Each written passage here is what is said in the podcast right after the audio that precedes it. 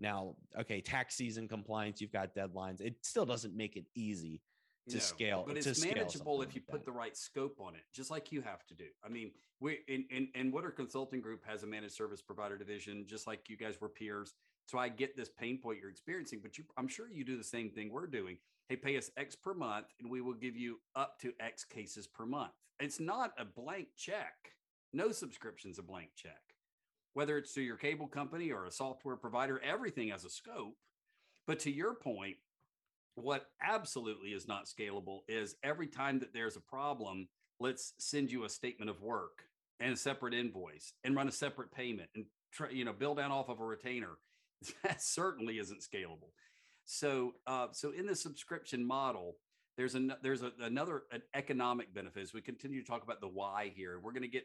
I've been on the practice side why. I'm going to get on the client side why in a minute, but the practice side why is where the heart of it is uh, the client is better served just by the fact that you're commodifying a relationship. That that carries 90% of the client side.